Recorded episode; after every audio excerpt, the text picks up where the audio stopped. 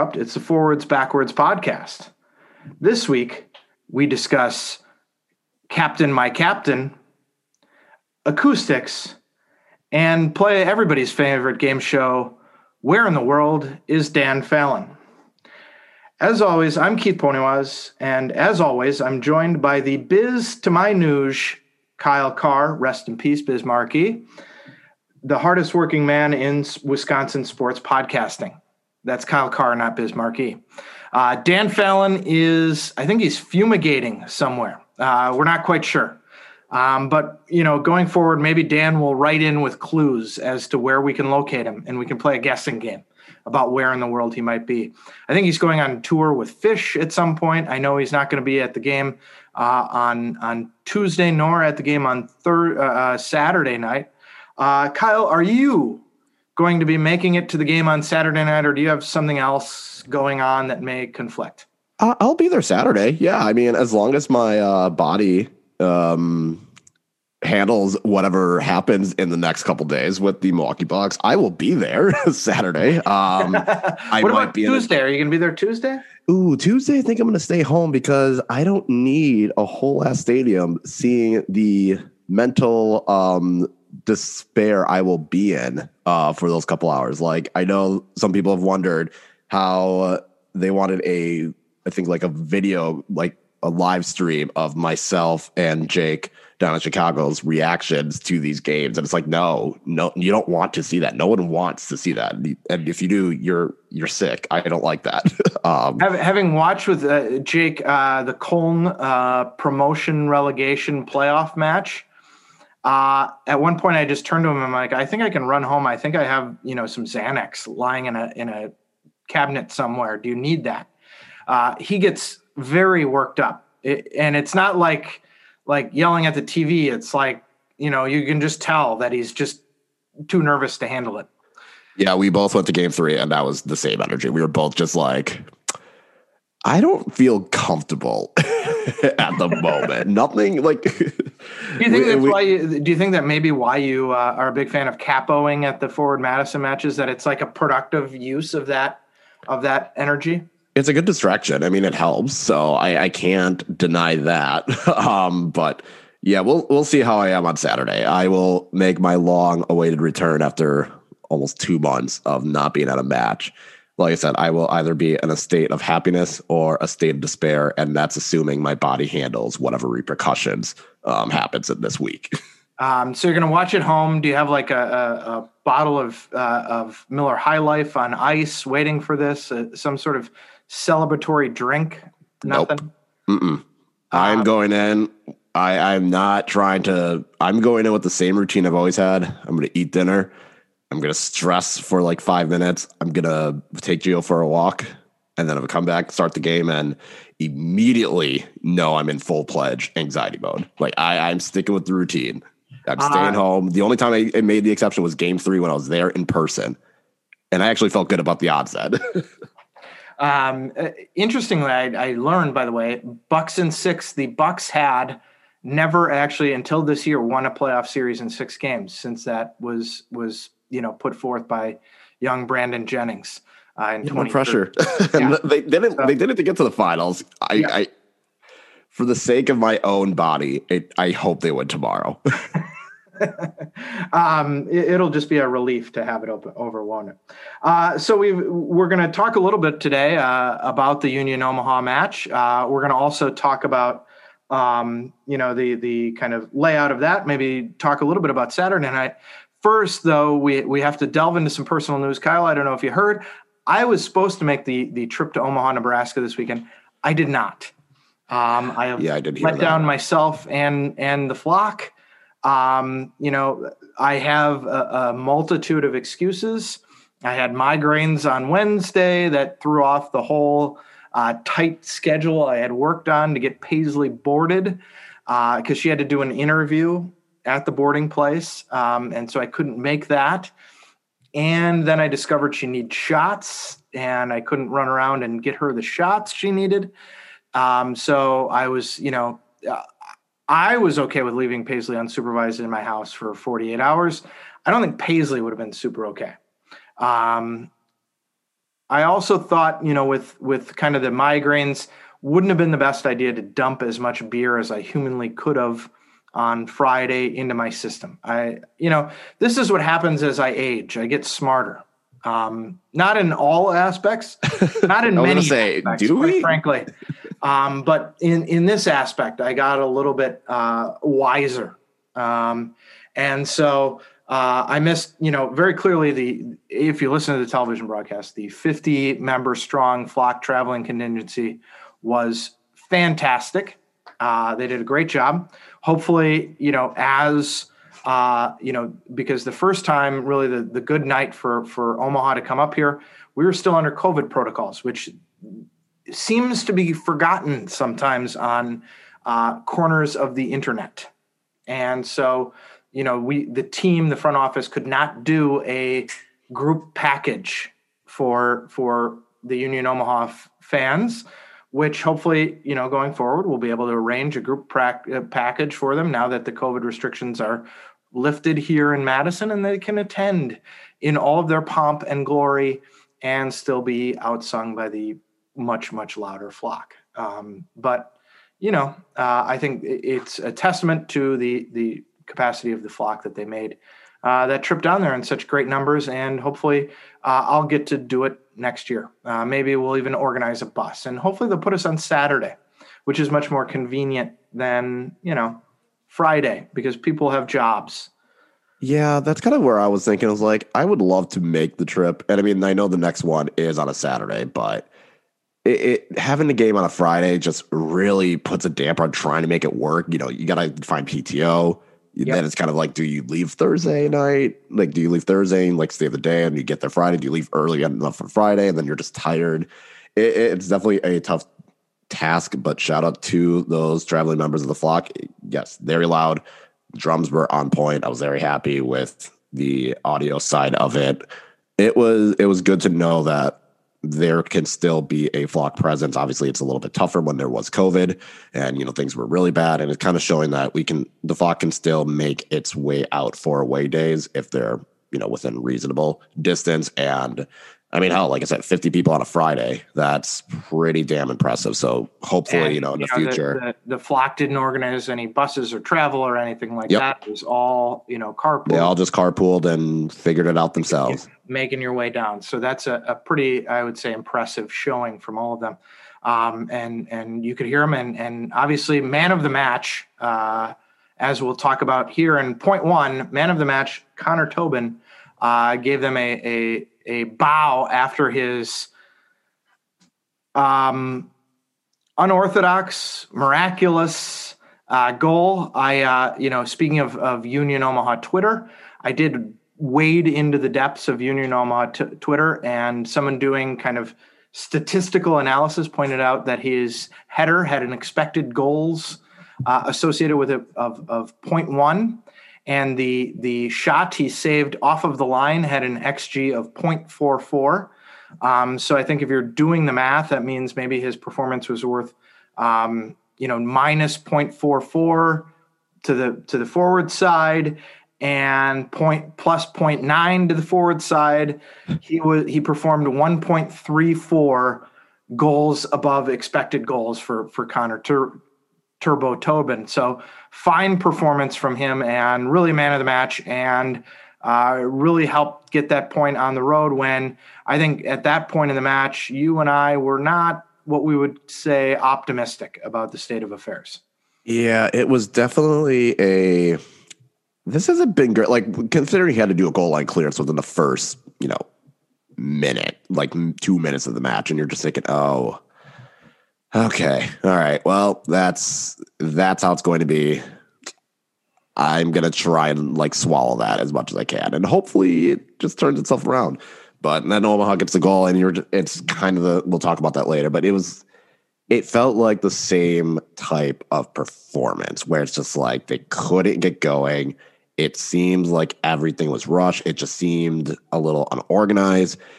But Turbo was ever present. I, I, would say that would be the biggest thing is how he was able to still more or less marshal everything that he needed to. He was still able to, you know, guide that back line. Yes, it had its flaws, but you know, this is what Turbo brings. I mean, he didn't really have the best passing night, but you know, that's no, not what no, he's there to yeah. do. yeah. Uh, I mean, I think you know. I think he he would like to probably have a better passing night. I think uh, Carl Craig would like him to have a better passing night. Um, but no, I, and I think you know it was a, a little bit of a, a, you know, you might we we sometimes you know extrapolate from single performances in re- weird and ridiculous ways, but it was very much a what you might call a captain's performance, a willing them to victory kind of you know performance um, in in kind of lifting them up, and they very clearly got a result that um, you know I was I was joking with with some people that I hope they didn't stay overnight in Omaha because they wanted to get out of town as quickly as possible with those stolen points. Um, it was definitely one of those where I mean, Turbo won five or six duels, two or three aerial duels. Yeah, we're just he didn't concede a foul, which was very good on his part. You know, no cards, obviously. Got a couple tackles, had some clearances, including the big one off the line. Got had an interception. He again, he was just so he was just all over the place. And when Ford needed him to step up, he did. And yeah, with the lethargic performance, it definitely was kind of a even if you had told me going into the match like okay ford mass is going to draw against omaha you're going to get a point i would be at least okay with it that's a good start obviously i want all three but you can at least sit here and be like fine fine and as the match was going on it became more like get a goal equalize it get the hell out like you just got to get a point at this rate you yeah. just got to get something to walk away from and they did and they got it and after that goal there was like a five minute stretch where you're thinking maybe they can get a second. And then it quickly went away. But yeah, I was, it was very important. I think when you need your, you know, tailsmen, tailsmatic perform, tailsmatic players to make big plays, Turbo was there to make the plays. Yeah. Uh, one thing I'll say as well is that that goal line clearances is, is for all the young kids listening at home. Um, well, first of all, you know, I don't know where your parents are, and they should stop this behavior. Uh, but but really good fundamental defense, which is when your goalkeeper comes out on a one-on-one like Brino did there, your goal is to recover to goal, right? You know, I uh, long ago I'm not allowed to talk about my soccer career on here, but I will say there was one defender that I played with who was top notch at doing that every time. Uh, was an outside back and just knew, yeah, my goal, my job is to recover to the goal line when you know there's a one on one, and it helps because it also helps the goalkeeper because they know in a lot of situations, you know, even if the you know they make that initial save and it squirts somewhere, that guy's there to help clear it out or do all of that. So really good kind of fundamental move from from Connor Tobin on that play you know, good overall performance.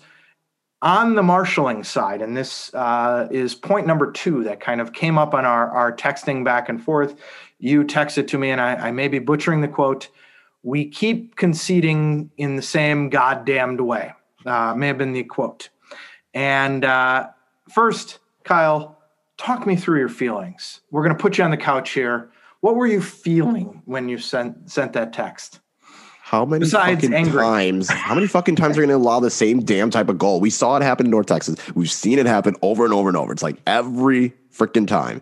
It's a through ball, most likely on the right hand side, and all of a sudden you look and there's our right hand side, their left, yeah, their left, our right, their left. It's always happening, and you see a guy that is way ahead of everyone, the whole back line, and then they allow a goal every single time. Well, I don't know if it's just that bad of USL League One refing that they keep missing the offsides. I don't think it's going. I don't think it's that bad. It's not like North Texas where you can say, "Okay, yeah, I have questions," or even the Fort Lauderdale one.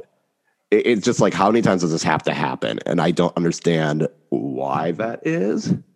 And I again, I I know with Carl Craig's tactics, you wanted to try and push up and up and up a little bit more, but it just seems like every single time the ball goes out wide. It's a through ball. The winger or attacker out there gets it. He's able to just take a couple dribbles, hope, and then you you're just hoping at this point that one of Pato, Gustavo, or Turbo gets back in time, or Brino makes a save, and it doesn't happen. It goes through the side netting. Literally goes like, through the side netting. Literally and, through it.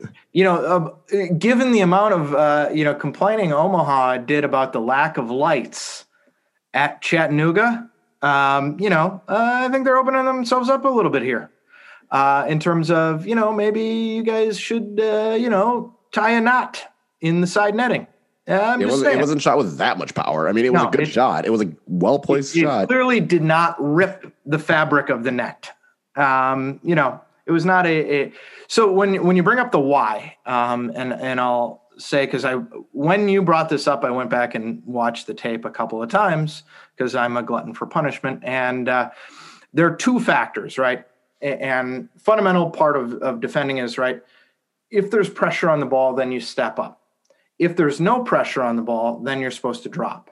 And what you're seeing in the back line is some guys are stepping and some guys are dropping. So that makes you susceptible to that, uh, you know, where that guy can run through really easily because, you know, there's that like space. I think I'm supposed to be two yards ahead of my defender or the other guy.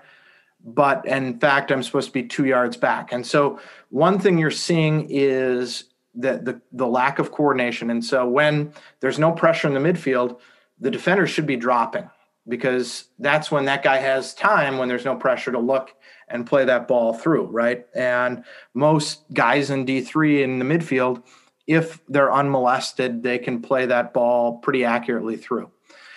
The other thing is where, you know, and and you know, you talked about the style of play. We're not getting the pressure in the midfield in a lot of cases and and I'm a little worried because our midfield is in some senses it's felt invisible a little bit over the last several days. Not necessarily Aaron Molloy on the ball, who you know has been solid, but maybe the organization off the ball has been missing because I feel like you know one of the things when you look at these games is those guys in the midfield all of a sudden have tons of time, and I'm not clear where they're getting that time from other than our midfield is scattered it's not holding its shape it's not recovering fast enough if that makes sense yeah, it's definitely weird. I mean, yeah, Aaron Molloy on the ball, perfectly fine, doing great.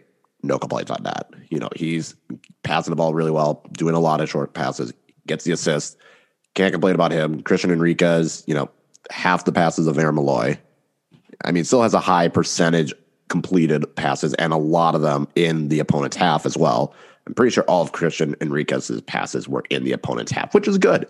Yeah. Encouraging.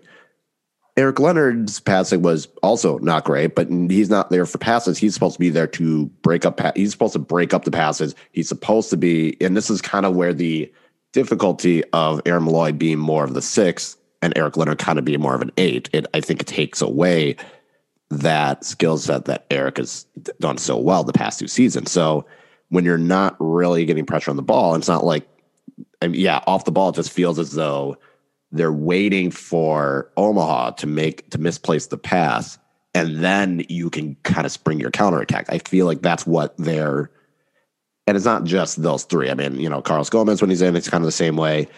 I, I feel like when it was Molloy, Jepson, and Suko, there was more, you know, pressure on the ball, go at them. But, you know, Suko, he starts more as a winger. That doesn't really work out. He didn't have a great match. You know, Gomez comes in, kind of same thing, and then you know Jepson was out for this match as well. So it just feels as though with it just felt like they're waiting for Omaha to misplace the pass so then they can take advantage of it, which yeah. I understand because that's how they got the goal in the match that they won in the first matchup with Omaha. But when you're doing that, it leaves your back line exposed to the same type of through ball passes that we've been seeing. Yeah.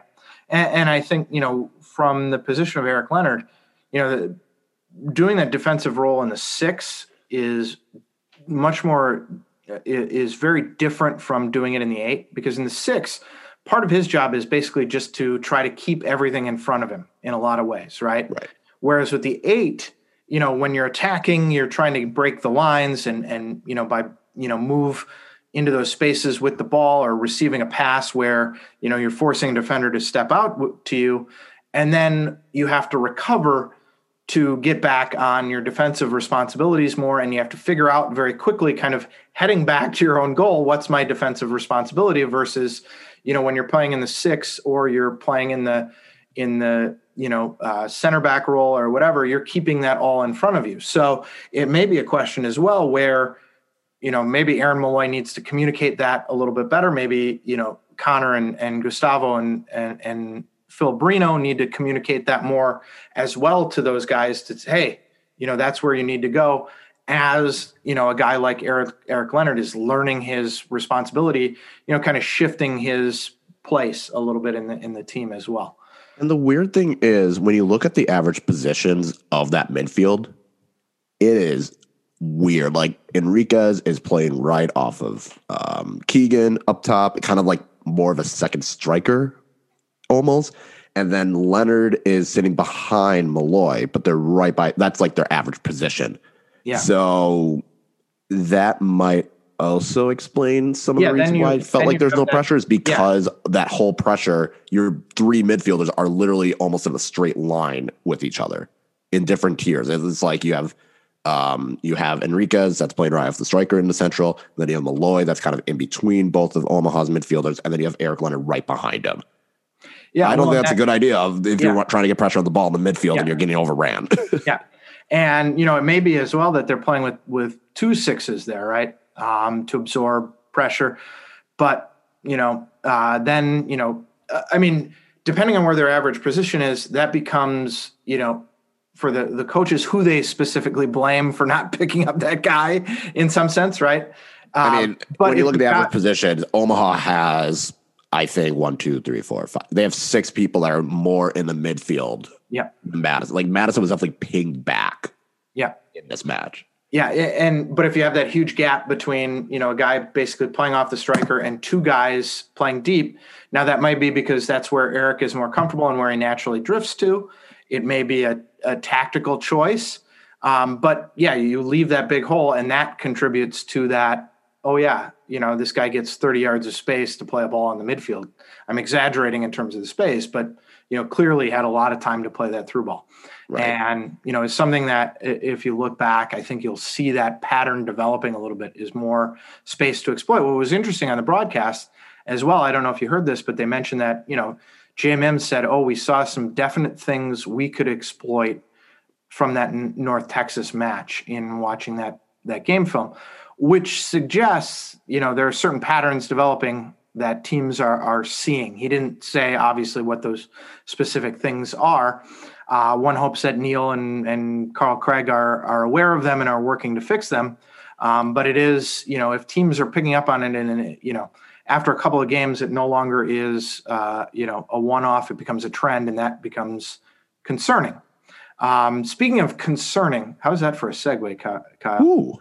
Um, you know, I'm, I'm, uh, it, it, we're really a, a professional podcast, Kyle We really um, w- winning slash drawing ugly um, because you know uh, I I saw a lot of similarities with this and the N- New England performance where didn't feel great but we got the got the three points here you go on the road you go into that bandbox it's not a place despite what I heard from uh, you know, the ever positive Carl Craig being quoted on the broadcast. You know, he said, "Oh, this is great. You know, it's a place we'll be able to get the ball into attacking positions quickly." Um, you know, I expected after Union Omaha scored, we were going to watch 75 minutes of throw-ins um, because it's such a small field, and it just it feels like watching pinball and the ball bounces off somebody and out of bounds. Um, and instead, you know, we got the point back. We didn't look great. Um, so maybe, you know, uh, just kind of take our point and, and hit the road.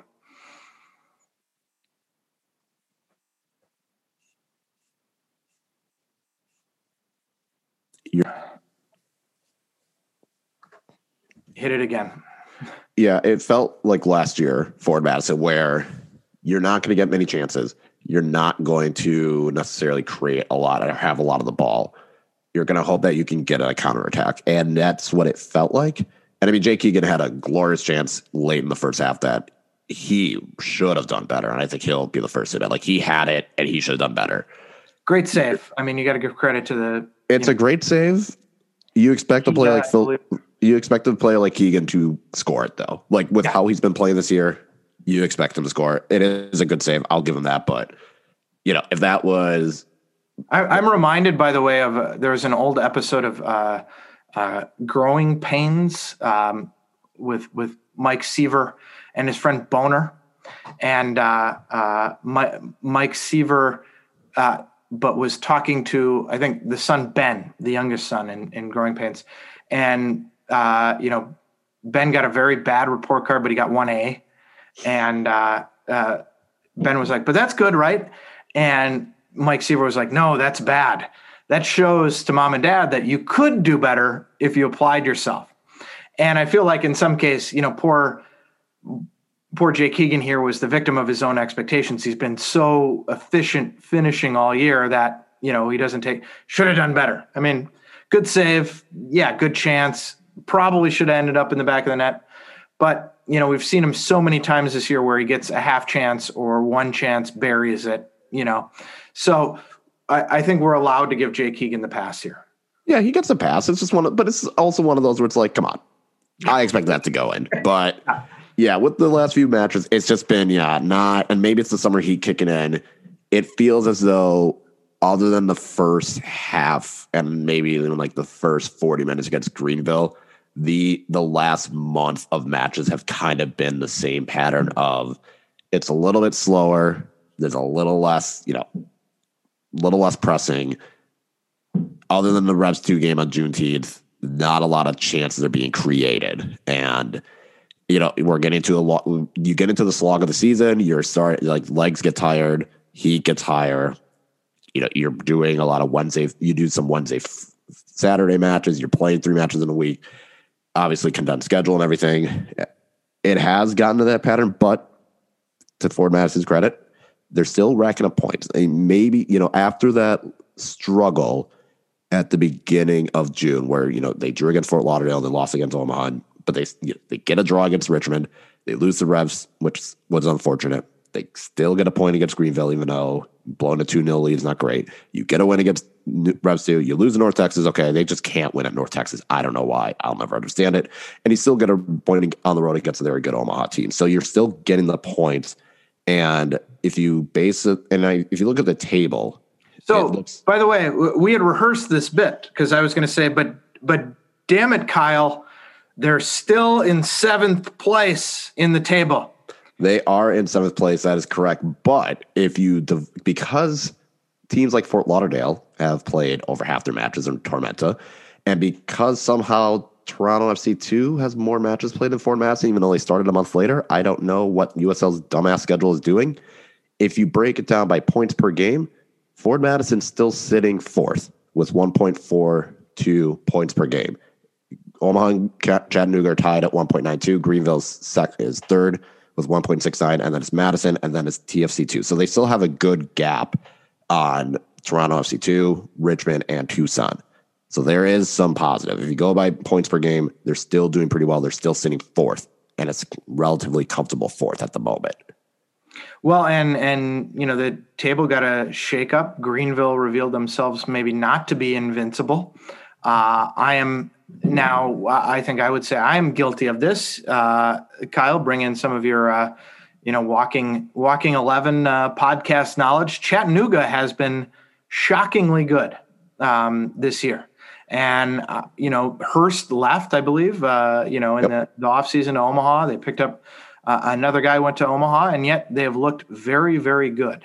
Um, the weird thing with them is one of the reasons why Chattanooga is doing so well is a, this kind of feels like 2019, where a lot of these games are turning into draws. But before they were in winning positions and blowing the leads to end up with draws, and now they're gaining points. They keep finding ways. I, I would have to check, but they have to be the highest scoring team after you know the 70th minute.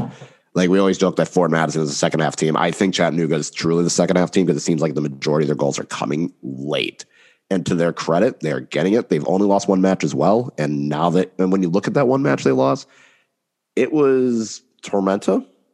And nobody knows what the hell Tormenta is. And that was only a 1 0 loss as well. So Chattanooga is still getting, they've also had a relatively easier schedule, I would say. One would argue, you know, until they played Omaha previously, you know, they they played Greenville at home. Otherwise, was, you know, they're playing Fort Lauderdale, they're playing Revs 2, they're playing Toronto, they're playing, you know, they're okay, not Toronto, uh, North Texas. Like they're not necessarily playing a lot of the higher up teams, but they have lately and they've walked away, you know, not losing. They've found ways not to lose. They keep finding ways to equalize. The last game against North Texas is a prime example. North Texas had it until literally the last minute, and Chattanooga equalizes. It's very frustrating. It's very annoying, but that's what good teams do. They find ways to win or draw.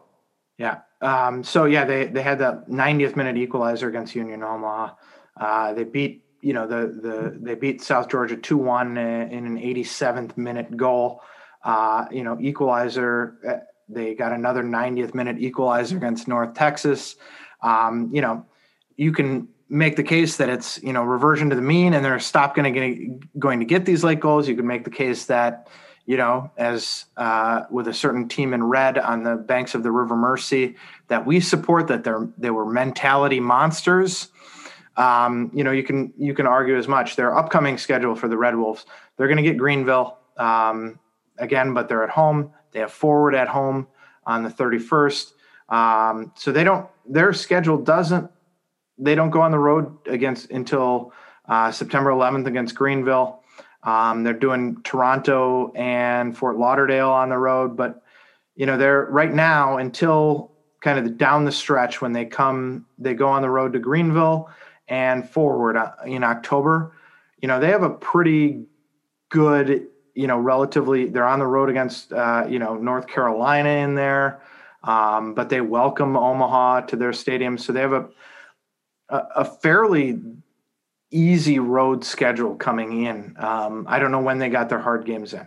Um, you know, I also have no clue on what's going on with the USL schedule.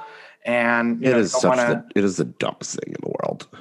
I don't want to get us in. I just uh, like at some point, like we're halfway. I understand maybe early on in the season, but like Greenville didn't play for a month, and you know, I, I wonder if like they were like, oh, Dallas Jaye is going away on international duty. Let's not make Greenville play without their starting goalkeeper.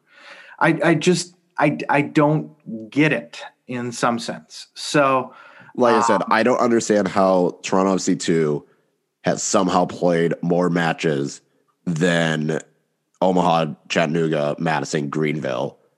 And, you know, they started, I think, two months after Richmond and Greenville started, and they somehow played more bad. Like, that's where I'm just really confused. And maybe it's because of their COVID situation where it's like we don't know.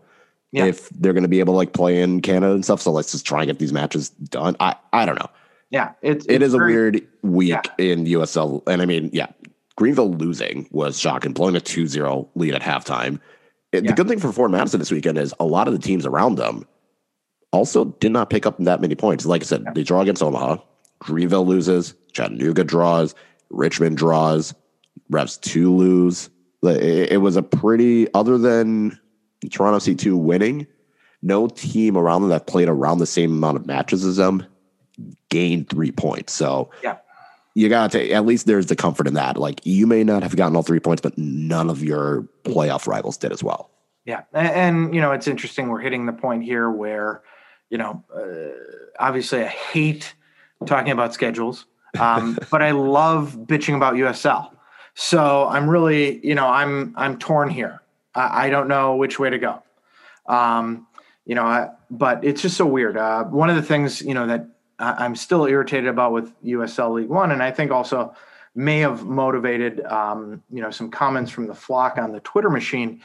We don't have a fan code of conduct for USL League One, and I think the supporters groups got together, put one into USL League One, and you know it hasn't been put into place. And so I think you know that that's where some of that frustration came with too about well the trumpet and and this and that is that you know we want a fan code of conduct because you know we saw it with uh, Loudoun United and their racial abuse of a Red Bull two player, and then it happened again. And there yep. was online, and it's like if you're not if you're not putting in the rules and enforcing the rules and letting you know doing this, what what what is the league doing? you know? Performative allyship to be honest. That's really what this all is coming down. It's a lot of performative allyship. You know you're saying you're going to do these things you might have something but you're not actually and this goes for usl as a whole. This is not just League One this is usl top to bottom. Yeah. You're not actually enforcing it. You're not actually doing the work that needs to be done. One of my hesitations with this women's league is are there's going to be a higher chance of sexism and transphobia and homophobia as well are like what are you what are the proper steps you're going to take to make sure that that doesn't happen because if you're doing it out of the same model as you are with this uh, fan conduct and you know with racism and you know you have these campaigns where you're you know for lgbtq and you have these campaigns where you're against racism but you're not doing things to actually back up the actions yeah, and to my mind, you know, USL is such a stickler on so much other crap. Um, you know, the there were after that goal celebration, I think there was some talk that oh, will, will forward Madison get fined? You know, after the first match, the 90th minute winner, you know, there was some talk will forward Madison get fined for you know this knocking over the signboards or whatever, and you know, I, and everybody kind of chuckled because that same week that was the picture that USL had on their you know Twitter feed, and, and, and one gets a sense that yeah it, they're they're kind of talking out of both sides of their mouth that you know let's be honest maybe this is more of a real estate deal um, league than an actual you know giving a shit about the things that supporters give a, a shit about you know? And look, you know, sometimes I worry about Forward Madison that we're turning into a fashion company, you know, with a soccer team attached, because there's so much talk about our kits, and you know, and I get worried about our performances, and and we've joked about it on this podcast. But I will say, in terms of allyship, in terms of not just being performative, but actually putting in the work. Forward Madison has done, I think, in a number of ways. Now, you may have a different perspective on this because you know i'm not as involved in some of these conversations as you are. They've done a pretty good job of backing up things with with actions. Um, you know for instance one of the you know things that I, I, thought was great was putting in you know capo stands and increasing access for people in wheelchairs um, and didn't you know didn't just talk about that. Um, i think they've you know the flock as a whole has done a very good job of making clear that racism, homophobia, all of that is not allowed. I've seen it firsthand where you've seen the famous, you know, chant that they do at the Mexican national team games, and I've seen people in the flock walk over those people and say, "Hey, that's that's not cool here, and don't do it again, or we'll get security." Um, so I think from you know some of those scenes I've seen you know actions back it up and maybe you're you're going to disagree with me here and that would i would be welcome because i'd like to hear you know maybe we are just a fashion company in this regard. I, I, I think they've done a good job at making sure they're attempting to back up what they're doing. Like i'm not saying like they're not doing what they say they are. They are you know sometimes it's kind of more of a you have to egg them on. Sometimes it's kind of like a you have to put in their ear. I will say for Juneteenth. That was Conor Caloia. They he reached out to April, Chris, and I first. So that was one thing where I was pleasantly surprised because I was thinking in, in my head, am I gonna have to talk to them and say, hey, what are we doing for like that was and I've said this with Yogi and I've said this with Ebony. It's like, do we have to say something for them to realize it, or are they gonna just naturally do it? And to their credit, Conor Caloia reached out first and said, I want to do something for it, but I want your input. So they have done a pretty good job at making sure that they back up the talk. I think Tormenta is another club as well that's been pretty. I, I, would. I've always said they've probably been one of the leaders in making sure that they actually put the action to the words that they're saying. And that's not. The, I mean, other than Chattanooga, every other club has given the perception at least to try. Whether they succeed or not is a different story, but they at least try. So that is encouraging to see. I think that's it's the same thing with supporter groups. You know, I, I think out of the more prominent ones in the USL League One, I can feel better that they're try they are trying. So it is good to see that the clubs and the SGs are putting in effort to do it. But like I said, whether it's coming off that way, whether it's successful, I think that's more for individual interpretation themselves. But I, I have not felt like there, other than Chattanooga, there has been a club front office and supporter group that necessarily neglects it. Uh, I mean, and I think you know, I think it's great that uh, Conor reached out. Uh, I would guess, you know, two years ago, it wouldn't have been something on his radar. Right. Um, and so I think you know, from from some sense, you know, you you don't want to, you know, um, you don't want to. How, how do I put it? You know, reward doing the the minimum. Um, I, I think the Henny Derby pact mishap from last year kind of gave them a realization of that. I, I think that really did. I don't want to say flip a switch, but I think it made them more cognizant Mhm. of stuff like that. Yeah, and and you know, um, Dan and I, you know, have discussed this in the past as well with the the Henny, and I I don't think it was a case where, you know, I thought I think they tried to cover their bases in some sense. Maybe they didn't do it as effectively as they should have, um, and you know, didn't didn't make clear all of the the sort of things going on with it as well. I would say it just moved too quickly from when the idea was brought up to when it was like it just moved faster than it probably needed to. yeah. I've talked about it at length, but Yeah. yeah, I think that's kind of like the long story short. Yeah, and, and look, and, and I think you know something that uh, bears bears in mind what I'll say for Forward Madison. I think is um, they're you know they've never done soccer before. We're, the club is two years old. I'm very impressed, and and one of the things I think you know is is their willingness to to learn and do better. Um, and I think you know that's if you're like Keith, where's your frustration with you know USL? It's one doesn't get a sense that they want to learn and do better. They're you know just kind of like we're USL, we're going to do what you know what option. And so a lot of people are like, you know, why doesn't Forward join the the USL women's? You know, every conversation I've had with the flock and with Forward is, you know, yeah, a women's team. We all want a women's team, right. um, but you know, they they want to make sure it's in the right environment, in the right league, in the right situation. And I I don't blame them for being cautious with USL League One from what we've seen. You know, Yeah. and so maybe USL proves us all wrong, and the women's league is great. And in two years, we see Forward, you know, women and it's going to be awesome because you're going to get just as many you're going to see the same level of enthusiasm that you do for the men's team and you know it's going to be awesome because i think there is a huge demand for a women's team in madison um, you know if we didn't have only 5000 seats i think there's enough demand that we could go to the to d1 with it i think we could sell out a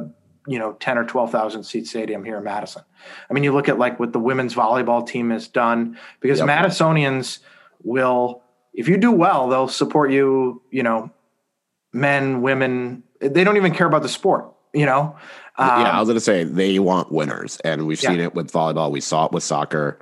yep If it's good enough, they'll they'll come out. People Yeah. will watch. So you know I, what i would say is uh, you know and i somehow i've been in the you know position of defending the club which is usually not what i do um, defend you know be on the side of anyone i'm you know i don't know uh, Carl, kyle something went wrong um, you know i've i'm i'm I was going to say normally I'm kind of the you Yeah. know whatever because I I I've seen and obviously you have as well. Like we see what they do, so Yeah. it's normally that. But I will say with the fashion thing, it's one thing if this this is not in my opinion like Las Vegas Lights, where they are intentionally just doing a bunch of ridiculous shit for it. Like I, Las Las Vegas was hosting Hell's Kitchen, for example. yeah I don't necessarily think Forward Madison doing that. Like when it's yes, they are more known for their kits. You know, yes, but at the same time, that just means Cassidy's doing a fucking great job. And like obviously when the flock designed like that just shows that we have people that are good at their job. We have Yeah. people that are good at doing this. And if that means that they're being branded a you know fashion team and not really a club, that's their preference. That's someone else's opinion because in my opinion, that means they're just jealous their clubs are not doing it or they're not happy with the the kits that their clubs are putting out i if someone wants to say they're just doing this that's their problem because in my opinion that means cassidy and the team there and then when the flock does the designs they're doing a damn good job. Well and and one of i'm not gonna i'm not gonna bemoan i'm not gonna be- bemoan when it's like they're doing good work. And now if they're putting out trash kits left and right yeah that's a different conversation. Like, if the if the kits suck i will say it. Yeah. Well, and I also think, look, when you when you talk to Peter, when you talk to Kubo, when you talk to Cassidy, when you talk to Conor, when they were going into the process of of, of putting together the jerseys, they wanted to work with someone that wasn't just going to give them a a, a um, template kit, right? Right. They wanted the freedom to be able to create kits, and that's something that Hummel allowed them to do. And Hummel is now look. It, has it, been a mutually beneficial relationship because now Hummel is stealing Forward Madison's ideas on their other kits. Um, I was gonna say, you look at what Hummel's doing with a team like the Maryland Bobcats. Like Hummel's doing more in U.S. soccer than any brand is, which yeah. is good to see. And then you see like their the stuff they're doing for like the Everton goalkeeper jerseys and things like that. You can see the U.S. influence mm-hmm. on that stuff, and people are going, "Oh, that's pretty cool looking," you know. Um, and so I think you know from that perspective, um, you know, helping them and been good for them, and hopefully it's leading to more jersey sales for them in terms of youth teams or wherever they make their money. Um, also, know. it's lower league soccer. Like, yeah, you, the way you make money is by selling good merch, and if you're going to continuously make good merch, then keep doing it. Yeah, that's um, how they make. You know, the, that's how you have to make money. Yeah, you have to get you know some uh, people in the seats, good merch, um, you know, and and yeah, they've and uh, look again, God, I, am praising all of these people, but like the flock does not exist without your hard work. Doesn't work, you know, exist without you know the the hard work of all of the supporter groups of of you know Labara 608 of you know um, all of the you know pink tape the the featherstone flamingos as we mentioned doesn't exist with all of that hard work and so sometimes I think people like look at Forward Madison and think it's this thing that just kind of you you get 50 people at an away match because the from the beginning the leadership of forward mat of the flock has pri- prioritized inclusiveness and prioritized bringing people in and making the tent as big as possible.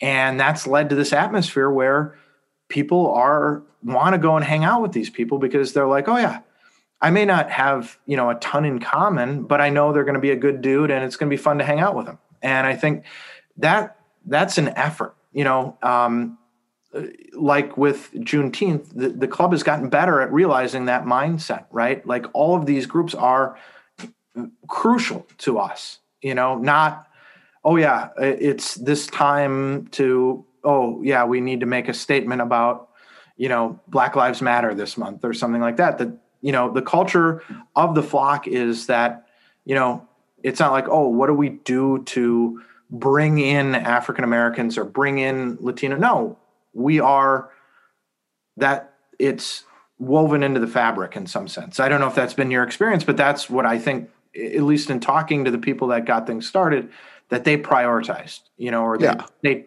that was their goal.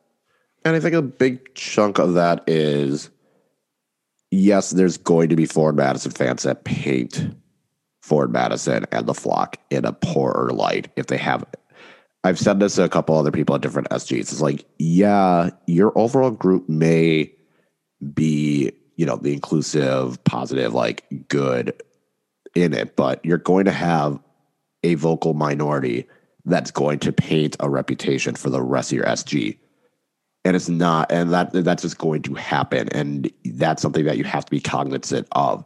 And i think the flock you know like i said there's going to be Forward Madison fans that paint that light. And hopefully it's in a light that at the very maybe they're just like yeah Ford Maps is the best and constantly saying and not you know being abrasive and asshole you know problematic.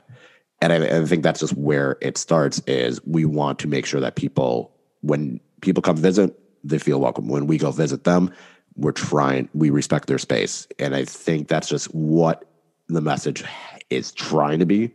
And like i said you're always going to have a vocal minority that's going to fuck it up but overall you still hope that that's not your reputation and that's not and, and they just do what they need to do. And i think that speaks to the leadership. I think that speaks to the people as well because the leadership can do all the work that they can but if there's still a large group that still sucks, it's going to suck. yeah. Well, and, you know, I think as well, if you you send the message of being welcoming, people who might otherwise be like, you know, want to be that asshole, you know, in some sense, they're going to tone it down because they don't want to ruin their funds, their friends' fun, right? Or their Right. buddy, or you know, oh yeah, um, doesn't make sense to, and so you know, it's it's a it's a cultivated effort. And it, look, somebody's, you know, I'm we've had Twitter spats. We, you know, both of us probably should shut our mouths on the Twitter machine uh, on occasion. Um, yep. you know, we're podcasters, so we have, you know, just a, an ingrained belief in sharing our own opinions. I think is really what it comes down to. Um, I'm a white male, so it's compounded. You know, I just think everybody should be forced to listen to my opinion. Um, but I, I think you know, um, it, it, it's one of the you know one of the things is that you know if you send that message, people who might otherwise, you know, we tone it back. You and I have at various points been like, yeah, I really want to, you know, we've had these texts or DMs where it's like, yeah, I really want to just unload on that guy, but it's not, it's not worth it. Let's not do it. It, it's more that it's not Yeah. worth it. 99% of the time, it's not worth it. and and so I think you know, and part of it is like I think independent of ourselves, both of us would, might give our our own worst instincts. you know, you, you've I've warred with various people on politics Twitter, and and you know you on Buck's Twitter for you know years. I years. can't think of and a years. Twitter space I haven't warred with in the last. but I, I think we're improving, Kyle. We're getting better, right? We're growing as people. I think what I, I, I tweeted it out because there's a Raptors fan that's just been constantly talking shit about Milwaukee, but it kind of goes the same way. It's like we got to stop giving attention to people that intentionally tweet dumb trolling shit to get a reaction because when they get the reaction, that's what they want. Yeah, And I think that's something that I still need to do myself, but constantly wanting to quote tweet a dumb tweet to dunk on it just so that other people can like join in your like give you a couple likes, give you retweets and comment the same thing. Sometimes people just want to do that to see what they can get the reaction of. And that and that is something that I I still need to do better. Like I'm not impervious to it, but it is something I have to mentally tell myself that. And well, and it's most of the time I'm pretty good at it. There's still the occasion where I'm like, okay, this is I have to say it. Like, and obviously there's a difference between trolling tweets and like blatant racism, blatant misogyny, Yeah. blatant like homophobia, transphobia. Like those, Yeah. go ahead and dunk on that all you want in some capacity. Like try not to give them a platform. Yeah. It's like it's tough because you don't want to give them the platform to get their horrible rhetoric out there, but you also don't want to just stand on the side and be silent about it and just like think, okay, whatever. Like that's the world. Like you don't want to like let it Yeah. be the norm. It it is a very fine line to balance. One of the things I will say about Twitter is it has revealed that there are lots and lots of people who are going to dunk on other people for you. So you don't necessarily need to go out and, and do the dunking yourself. Um, some of them are funnier than I am too, um, which is really I think that's also the You know- tough part. I'm not that like I'm not that funny. I, I'm really Kyle. not I that think you're funny. plenty funny. You're good enough. You're smart enough, and gosh darn it, people like you, Kyle. I'll take it. Yeah, I think I'm more of the my facial reactions and how I look when I say something is funnier than what I actually say. Uh, yeah, I, I don't think you're a Twitter funny. Um, No. But then, but uh, I think you know uh, to to you know bring this back beyond the Kyle and Keith therapy, Twitter therapy hour. Um, you know, I, I just think you know maintaining and, I'll be honest. You know, after COVID, I think we were worried about the culture. I think you know, and it goes back to what you were saying. You know, that we were able to get 50 people down there makes you a little bit relieved. But I also think you know, look. Um, Andrew's been president the first three years. We've I've mocked him ceaselessly on this program. He's going to be stepping down as president. It's uh, it, incumbent on everybody in the flock to, you know, in in whatever way they can, step up to to to help manage that transition because Andrew does a lot of lot of shit. Um, you know, I wish I could get excited as I, I put put it today in a in a message you know, about storage units at Breese Stevens Field as Andrew does. Um, so, you know, I, I just, you know, and and people have lives, and you have two children now, and you know, people need to step up and help help out Kyle too, right? With game day stuff and and things like that. So Yeah, you know, don't- realized this past couple months. Nope, I am not. I cannot continue doing this forever. and and and you know um, one thing you know i'll say is um, uh, we we need people to help um, take take over some of these responsibilities. Um, and if you listen to this uh, podcast obviously you're dedicated to the club. And the club want or the, the the club and and the flock the both organizations want you to help out i would say. So if you're listening to this get involved. Do something. Um, just don't host another podcast uh, because there are probably too many of those. We, we have too many podcasts. I think. I think everyone realizes that. yeah. And too many twitter accounts as well um, that bothered you for a while i think we've toned that down a little bit There hasn't been. A, there has not been uh, new ones that I've seen, yeah. and I'm okay with. it. producer producer Paisley has not tweeted in a while. So, on that note, she is uh, well, she's lying like she's dead on my floor, but I know that's just uh, a precursor to the eventual attack. So we'll say after the Kyle and Keith uh, therapy hour, uh, forwards, not backwards, upwards, not forwards, and always twirling, twirling, twirling.